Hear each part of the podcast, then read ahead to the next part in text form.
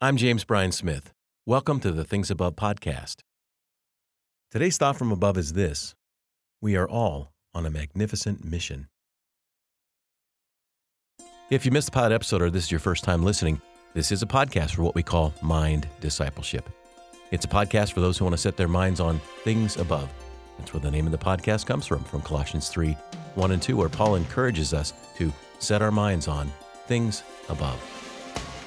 Setting our minds on good, beautiful, and true thoughts, on uplifting, encouraging, life giving, biblically based thoughts from above is not easy. And that is why we do this podcast to provide for you in each episode a thought from above that you can dwell upon so that your heart will be warmed and you will become an epiphany of grace.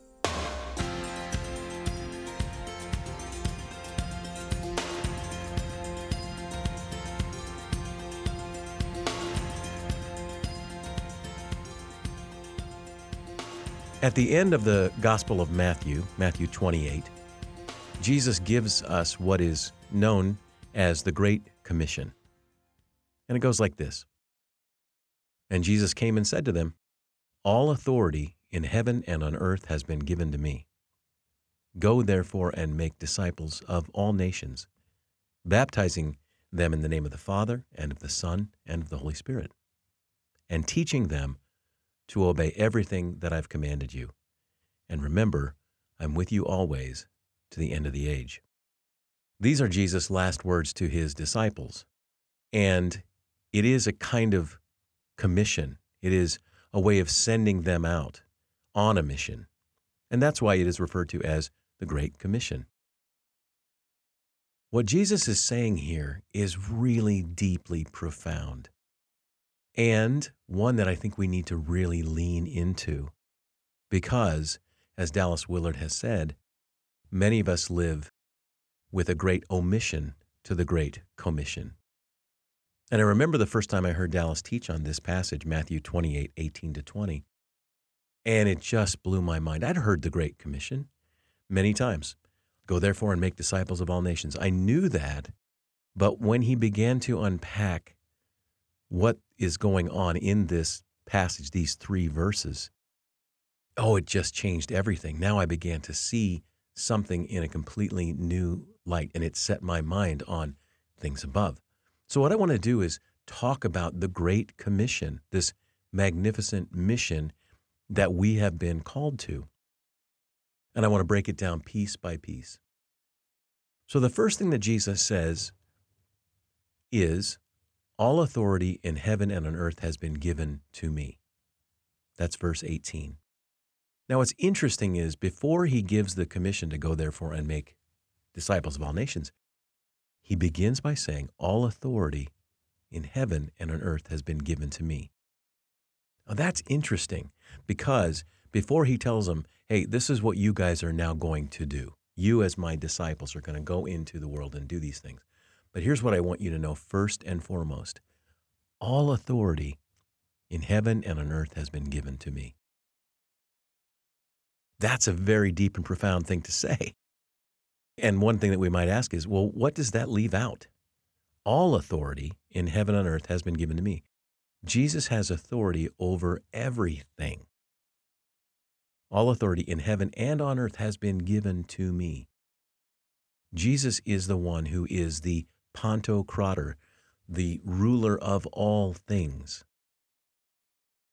He designed the world, he created the world, he's holding the world together. We learn in Colossians 1, verse 15.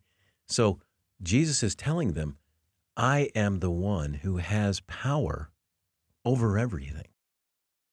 Now, this is important because he's the one who's commissioning us. And the first thing he wants us to know is that, hey, you're not doing this alone. You are working with me who has authority over everything. We think of certain people who have some real power presidents and kings and rulers of nations. We think, wow, that person has a lot of power. But their power is puny compared to the power of Jesus. I mean, we think of some CEO who has some company they're running and millions of dollars at their disposal.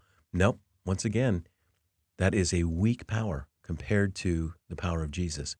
So, as we're embarking on a mission, we think, well, who under whose authority am I doing this? I'm doing this under the authority of the one who rules everything. And that is profound. So that's how he begins. All authority in heaven and earth has been given to me. Then the next thing he says is, Go therefore and make disciples of all nations. So there's the commission. So I am the one who rules this whole universe, and I'm telling you, now you guys go, you, in this case, men and women in the early church, you go and make disciples of all nations. We have to unpack that a little bit because the word disciple had a very clear meaning in Jesus' day.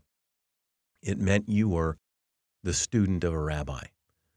You were someone who was under the authority of, of the, a great teacher.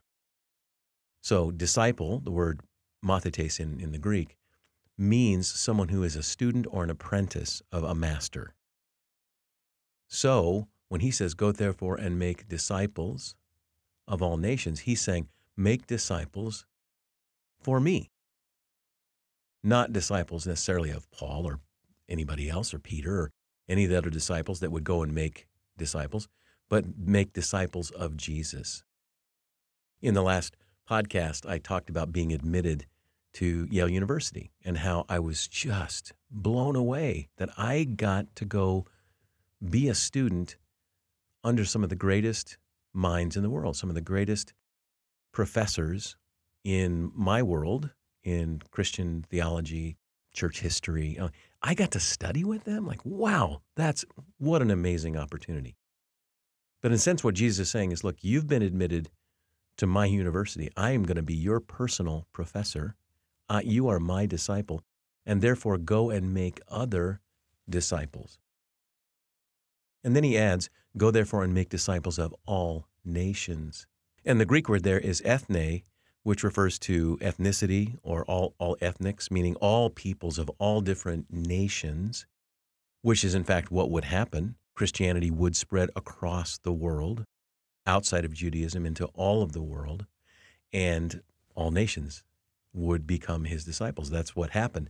But he's telling them, at the time, his disciples were Jewish. So that, that was a big move for them to say, go outside of the comfort zone of our religion, the religion you've been raised in, and make disciples of everybody. So, all authority in heaven and earth has been given to me. Now, go make disciples, go make apprentices of every nation on the planet. Go do this, which is really, really profound. Quite a calling. But our job as Christians is to make other disciples. Not necessarily lead them into conversion, although that's an important step, for a person to give their life to Christ, but it doesn't stop there.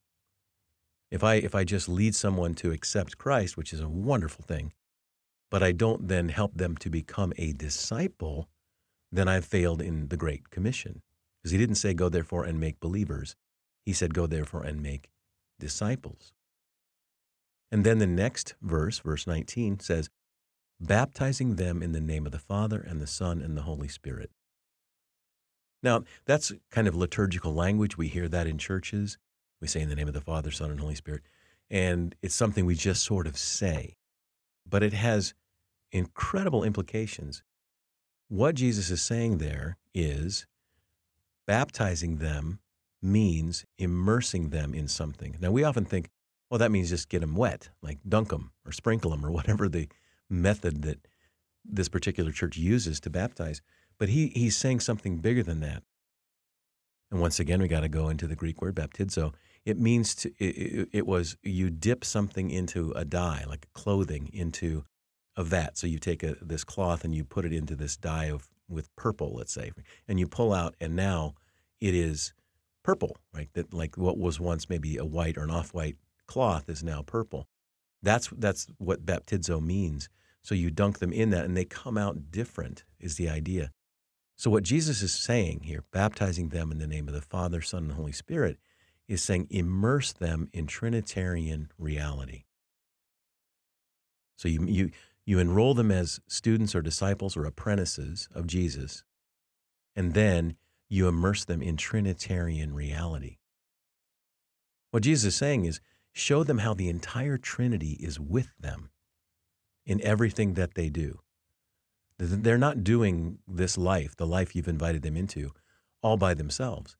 They are working with the power of the Trinity. And I spoke about that in the last episode, talking about the presence, the power, the protection, the provision of God that is in the kingdom of God. So that's what you're doing is saying, hey, you are now living in Trinitarian reality. You don't have to shout. The Holy Spirit is with you. God the Father, Son, and the Spirit are with you in all that you do. And then the next thing in verse 20, Matthew 28 20, Jesus then says, and teaching them to obey everything that I've commanded you. Teaching them to obey everything that I've commanded you. So, beginning back at the top, all authority in heaven and earth has been given to me. Go therefore and make disciples of all nations, baptizing them in the name of the Father and of the Son of the Holy Spirit, and teaching them to obey everything that I've commanded you. Now, this is what Dallas Willard refers to as the great omission from the Great Commission, is that we don't often tell people, hey, you can do what Jesus commanded you to do. So when he says teaching them to obey everything that I've commanded you, what's that going to refer to? It's going to refer to everything he's taught them. And if you want to get very specific, you could say the teaching of the Sermon on the Mount, which is like, whoa, that's hard to do. Because Jesus says things like, love your enemies and bless those who curse you. And therefore I tell you, don't be angry and don't lie, and all these challenging things to do. But if you start with the beginning, all authority in heaven and earth has been given to me. The entire Trinity is with you. Now you can begin to live into, to obey, to do the things that I have commanded you to do. Now it becomes possible. Some people will think, oh, you know, th- this is impossible. You can't possibly ever love your enemies or bless those who curse you. No, you can. You, you can do that, not of your own strength and power, but if you're with God in God's kingdom, if you're immersed in Trinitarian reality, if you recognize that the person in whom all authority in heaven and earth has been given, Jesus, is with you, you can do it. And that's the big plan. That is Jesus' big plan. That is the divine conspiracy that's been going on. People getting invited into this way of life. And what happens when people do it? Well, the world gets changed. When we see Christians actually living out the teachings of Jesus, we marvel even to this day. Like, wow, that person's really doing it. They're really loving each other, caring for each other, sacrificing for each other, living lives of integrity and truth. You see it and you go, wow, and that's what's been changing the world from the very beginning.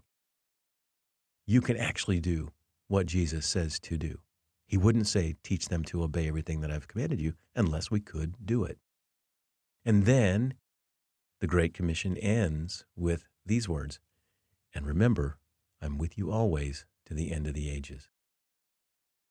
So he begins with, All authority in heaven and earth has been given to me.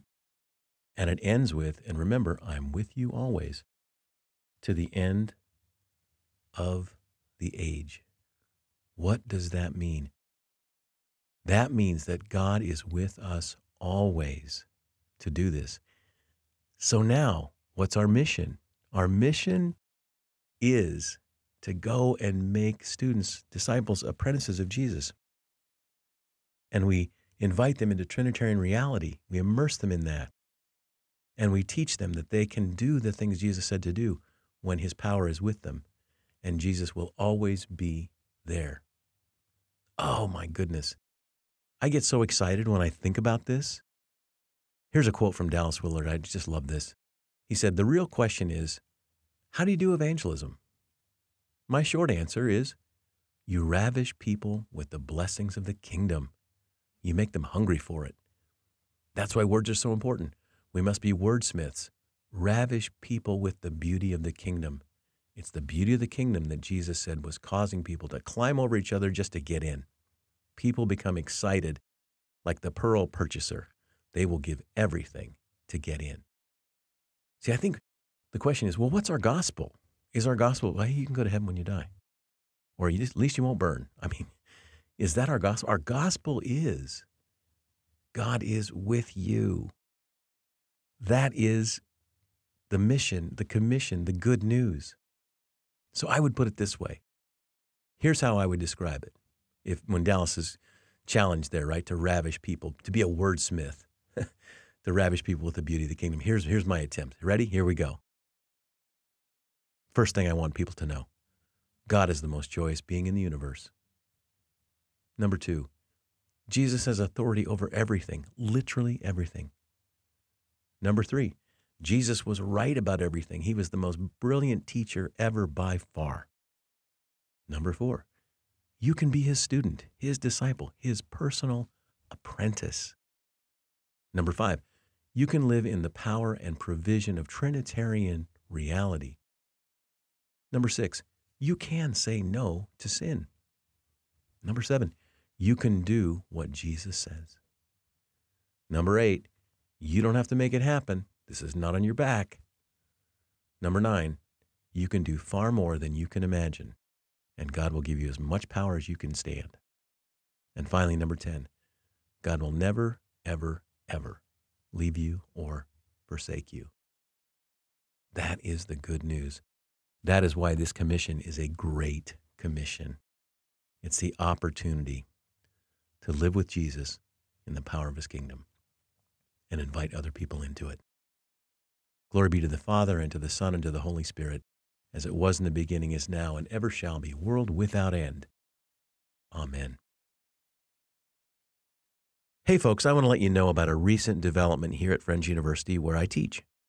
We have an undergraduate degree program in Christian spiritual formation, a Bachelor of Arts degree that's both a first and a second major.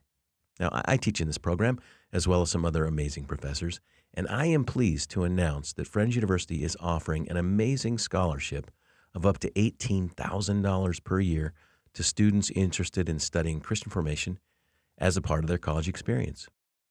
In addition to this amazing scholarship, there'll be hands on learning with ministry leaders, working with me and others, and great opportunities for internships.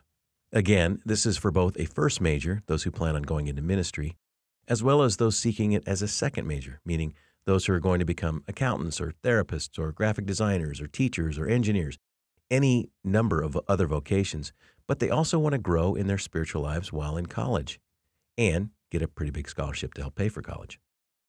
So if you know someone who would benefit from a degree like this, check out our website, apprenticeinstitute.org, and click on the Friends University tab. Again, apprenticeinstitute.org, and click on the Friends University tab. I hope you join me next time. Until then, you can find me on Twitter and Facebook at James Bryan Smith. And you can learn more about this podcast.